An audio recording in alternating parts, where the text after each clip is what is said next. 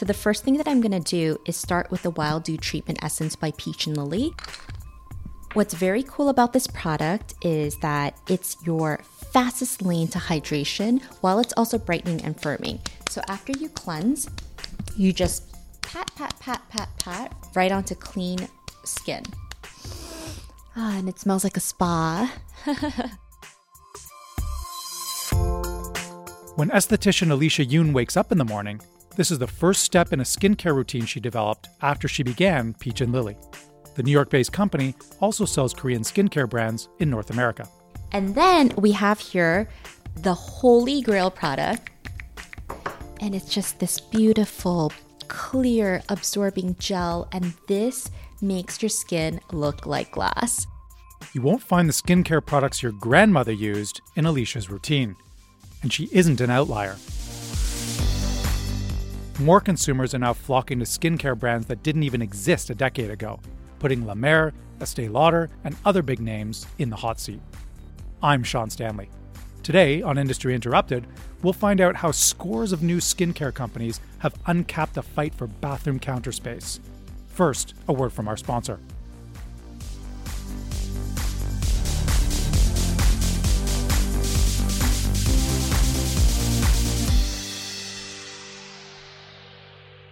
You work hard to get ahead, so why not make the most out of your hard earned money? Stay ahead with Fidelity Investments. Go to fidelity.ca slash stay ahead for the latest trends affecting your financial well being.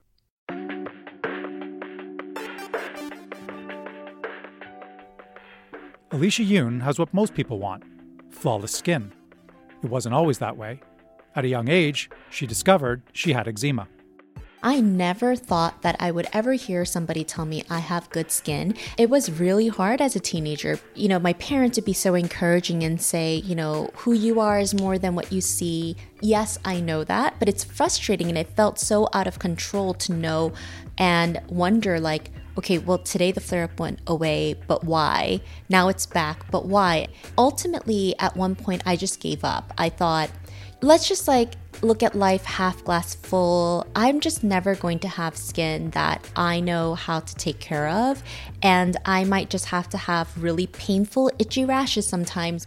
Alicia spent time as an investment banker and management consultant, but eventually ended up in beauty school. That's when she started to find ways to manage her flare ups.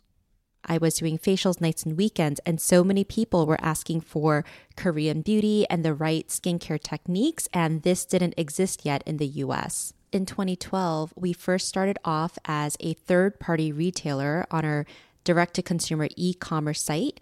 We were the first to help launch the Korean beauty uh, section in Sephora, brought the first Korean beauty product on QVC, and also had a pop up store in Bergdorf Goodman, nationwide in Barney's, opened up the biggest Korean beauty section in CVS. We are also in Target and Ulta. That was just the tip of the iceberg. Alicia's company, Peach and Lily, offered complimentary skincare consultations. Customers could contact them directly, and licensed estheticians would give them advice on what to use. Those conversations gave Peach and Lily plenty of data and an idea. Last year, Peach and Lily's own product line was born. It sells sheet masks for $6 and that glass skin refining serum for $39. That's a far cry from the hundreds of dollars people spend on individual La Mer, Guerlain, or La Prairie products. Then Alicia started Peach Slices. It's an even more affordable brand than Peach and Lily's own collection. Both lines have grown 10 times since then, and traditional beauty brands are watching. Some of the larger beauty brands have reached out to us because they say, Your company is focused on innovation and you bring new things that we've never seen, that consumers have never seen to the market. You have real data at scale that shows which innovations are working, which aren't, which are resonating with which demographics and psychographics. And you know, we've had one one example where a company wanted to buy that data from us and we actually declined and we said that this is proprietary to us and this is what fuels our company. Peach and Lily has been part of an explosion in innovative skincare companies that have hit the market in recent years.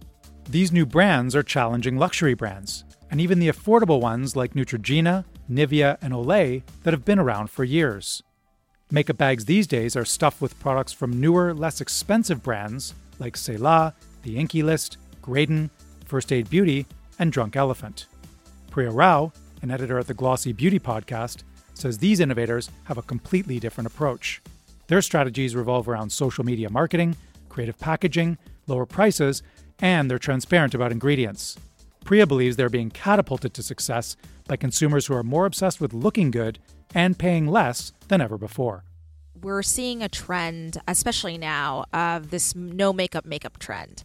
We are seeing customers less likely to maybe do the high contour, high uh, well lit uh, makeup looks of York promoted by some of the influencers in the space. And, you know, they're kind of going back to basics a little bit. They are realizing that, say, to have a great makeup look, they need great skincare first. You know, whether it started with the Korean beauty uh, trend a few years ago and, you know, the seven to 12 steps to kind of get your perfect look and the multitude of products that kind of it spawned, whether it's an essence or a serum or a toner or a moisturizer people are much more invested in this idea of beautiful skin leads to a better look overall. Many experts say this epiphany first happened in Korea. That glass look Alicia at Peach and Lily talked about has long been all the rage there, and many Korean consumers are willing to do whatever it takes to get it. According to a New York Times article published last November, Korea has become a destination for nip and tuck tourism, and boasts the world's highest rate of cosmetic surgery per capita. Long before Canadians, Alicia says Koreans were using skincare products packed with things you'd never imagine would be in your serum or sheet mask we're introducing ingredients that have never been seen before stateside, including ingredients like snail mucin or tiger grass, which is a type of grass that tigers roll around in to help heal their wounds, to different ways to even help with blemishes. Alecsandra Hancas tracks the beauty market for Canadian research company NPD Group. It's a big industry. According to NPD, the luxury beauty market alone generated $44 billion in sales around the world last year and $2.5 billion in Canada. Alecsandra only spotted the Korean skincare trend taking hold in Canada about five years ago. We were always, as a country, makeup first, and that was the same globally out of all the markets that we track. So consumers were really investing in their makeup products. And then throughout the years, we've seen a shift towards skincare in Canada, and it's an exciting one. It brings new brands, uh, it challenges established brands, and I think there's more work that needs to be done. There's more growth that will come from that category. Many of these new brands say they have lower prices because they use fewer ingredients and ditch pricey marketing campaigns. A lot of Asian skincare companies have entered Canada recently.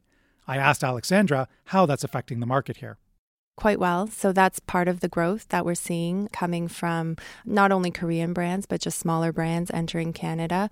I would say within the last four years, so since 2016, uh, we saw about over 300 new brands enter Canada for total cosmetics overall. So that includes makeup, skincare, and fragrance and hair. And more than half of them were skincare. So that just goes to give you an idea of like how much newness and innovation is coming into the category and it's fueling the growth. Coming up, we learn about a Canadian skincare brand at the center of that growth. We'll be back after a message from our sponsor.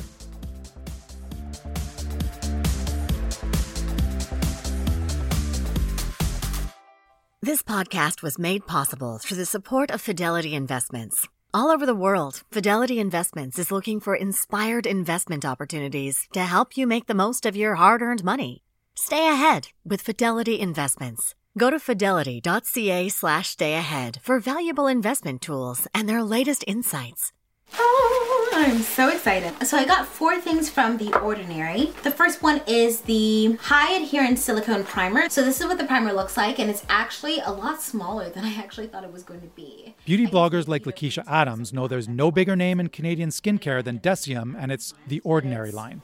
Making my skin just look absolutely amazing. Last year, its late founder Brandon Truaxe told CBC News that he had high hopes for the brand. We are becoming a substantial company. I mean, uh, in a year, year and a half from now, we're going to be the size of Dolce & Gabbana. Brandon was right. The company was reportedly on track to make $300 million in sales last year. Its products caught the eye of celebrities like Kim Kardashian and would frequently sell out. Estee Lauder took note and bought a one third stake in the company in 2017. Beauty podcast editor Priya Rao isn't surprised by Deciem success, given its founder's impressive insight into consumer trends. Brandon, what was so great about him is that he really said what his ingredients stood for, why these were largely commodities in his eyes, and took out the middlemen in such a way that, you know, you weren't paying a premium for packaging, you weren't paying a premium for marketing or actual product ingredient. They've really upended this idea of premium product doesn't necessarily have to cost 200 to $400 kind of promoted by the La Mers of the world if you would i think customers are much more savvy uh, about looking at ingredients and you know kind of wondering what is an active ingredient what is a hyaluronic acid and if it's less than 1% on some of these bigger, more prestigious brands. And then they're seeing, you know, a company like Deciem or any of these Korean brands that have kind of come to market offering that in spades, they're able to say, okay, well, would this product be better for my skin? And it costs less and it's in cooler packaging. And I can also buy it via Instagram and learn more about it that way. Priya has also noticed consumers are drawn to less traditional brands like Deciem because they're more nimble and capitalize on the power and influence of social media. These companies are much smaller in scale, but they're taking market share away from these bigger brands who are have larger production cycles, more product, but they're taking fewer bets but more investment in those bets. So I think you can compare it to maybe streetwear in the sense that, you know, these drops of, you know, whether it's a vintner's daughter or a drunk elephant serum, everybody wants to get it now. Everybody feels the excitement of something on their Instagram feeds or on social media. And that's creating excitement. And then say it sells out, well, then you want to be a part of it the next time. The rapid ascent of skincare startups could spell trouble for the world's biggest beauty brands. That's why I went to Shiseido's beauty counter at a Hudson's Bay store in Toronto. You'd never know it, but behind a mirrored door, there was a consultation room where I was about to get my first facial. How are you feeling? Great. The nice. pressure? Yeah, it's good. Beta, a manager at Shiseido, hovers over me. So, would you say that I have oily skin? No, you have combination skin. She's patting my skin with luxury serums from fancy jars that range in price from $7 to $480. And then we put Ultimune, so our booster product. It boosts your skin immunity.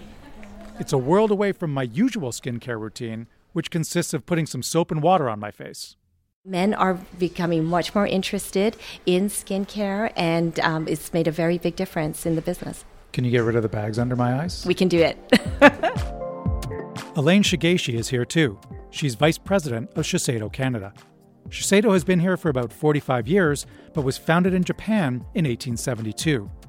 It makes skincare, cosmetics, hair, and fragrance products, and by some accounts is the fifth largest cosmetics company in the world. Its empire grew this year when it bought skincare brand Drunk Elephant for a whopping $845 million. Drunk Elephant is a clean beauty brand, and the interest around the world is really to enhance the portfolio of our business. So it's a great complement to our current Shiseido and Clé de Peau Beauté brands, which are very skincare driven. How has it changed the broader business, would you say? It's so new. Um, I have to say, we don't have that answer today, um, but we definitely know that it will take on the research elements that Shiseido brings to the table. I think that's important that you'll see a new development. Um, but the founder herself is still involved. She will lead that charge so that it stays true to her vision. And so Shiseido will incorporate the technology to match that. Elaine has been working in the beauty industry for more than 35 years. So the recent surge in new skincare lines isn't the first threat she's seen to Shiseido's market share.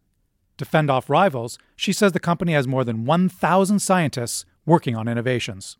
Shiseido is aware of all the competition, but when it comes down to core values of bringing the best innovation, we've already been working on innovation that may perhaps even 10 and 25 years in the past. So, one of the most exciting um, innovations most recently is in our sun care. So, when you think about sun care, you know, we know up, reapply sun care and it wears off, but generally, our sun care now is working better and stronger in water whether it's from perspiration and active sports or whether it's from swimming um, in whether it's ocean or in pool water it will work with the water and actually become stronger. So an spf 50 is actually now an spf 74 once it's, it's in contact with water. Cool. A lot of those competitors have focused on high quality at lower prices. Mm. Do you change your pricing as a result of that, or do you find other ways to market that will prevent you from having to do so? It's important that you're competitive, but it's about having the right value for the money. So, um, our product itself has high technology research. The quality is bar none.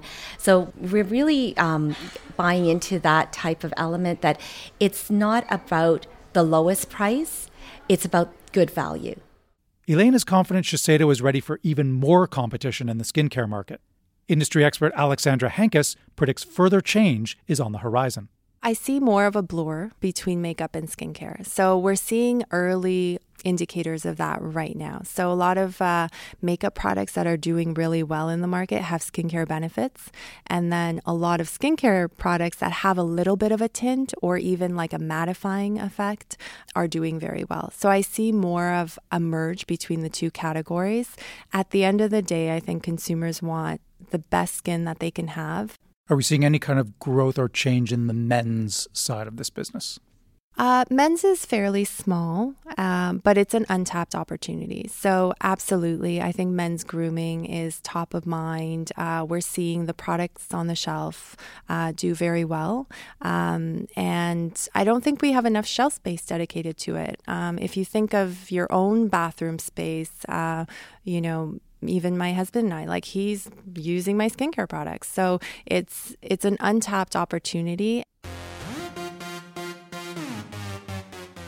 That's what I like to hear because I could get used to these facials. Come on, guys, I look younger. I feel fantastic. I should have this done every morning. Thanks for listening to this episode of Industry Interrupted. It is on my way to work. I'm Sean Stanley. Industry Interrupted is produced by Tara Deschamps, Laura Reguer, Anne Lang, and Stephanie Chan. Thank you to our sponsor, Fidelity Investments. No more wrinkles. No more wrinkles would be nice. Yeah. Is this what the royal family in Britain gets every day? Eliminating the puffy circles would be amazing.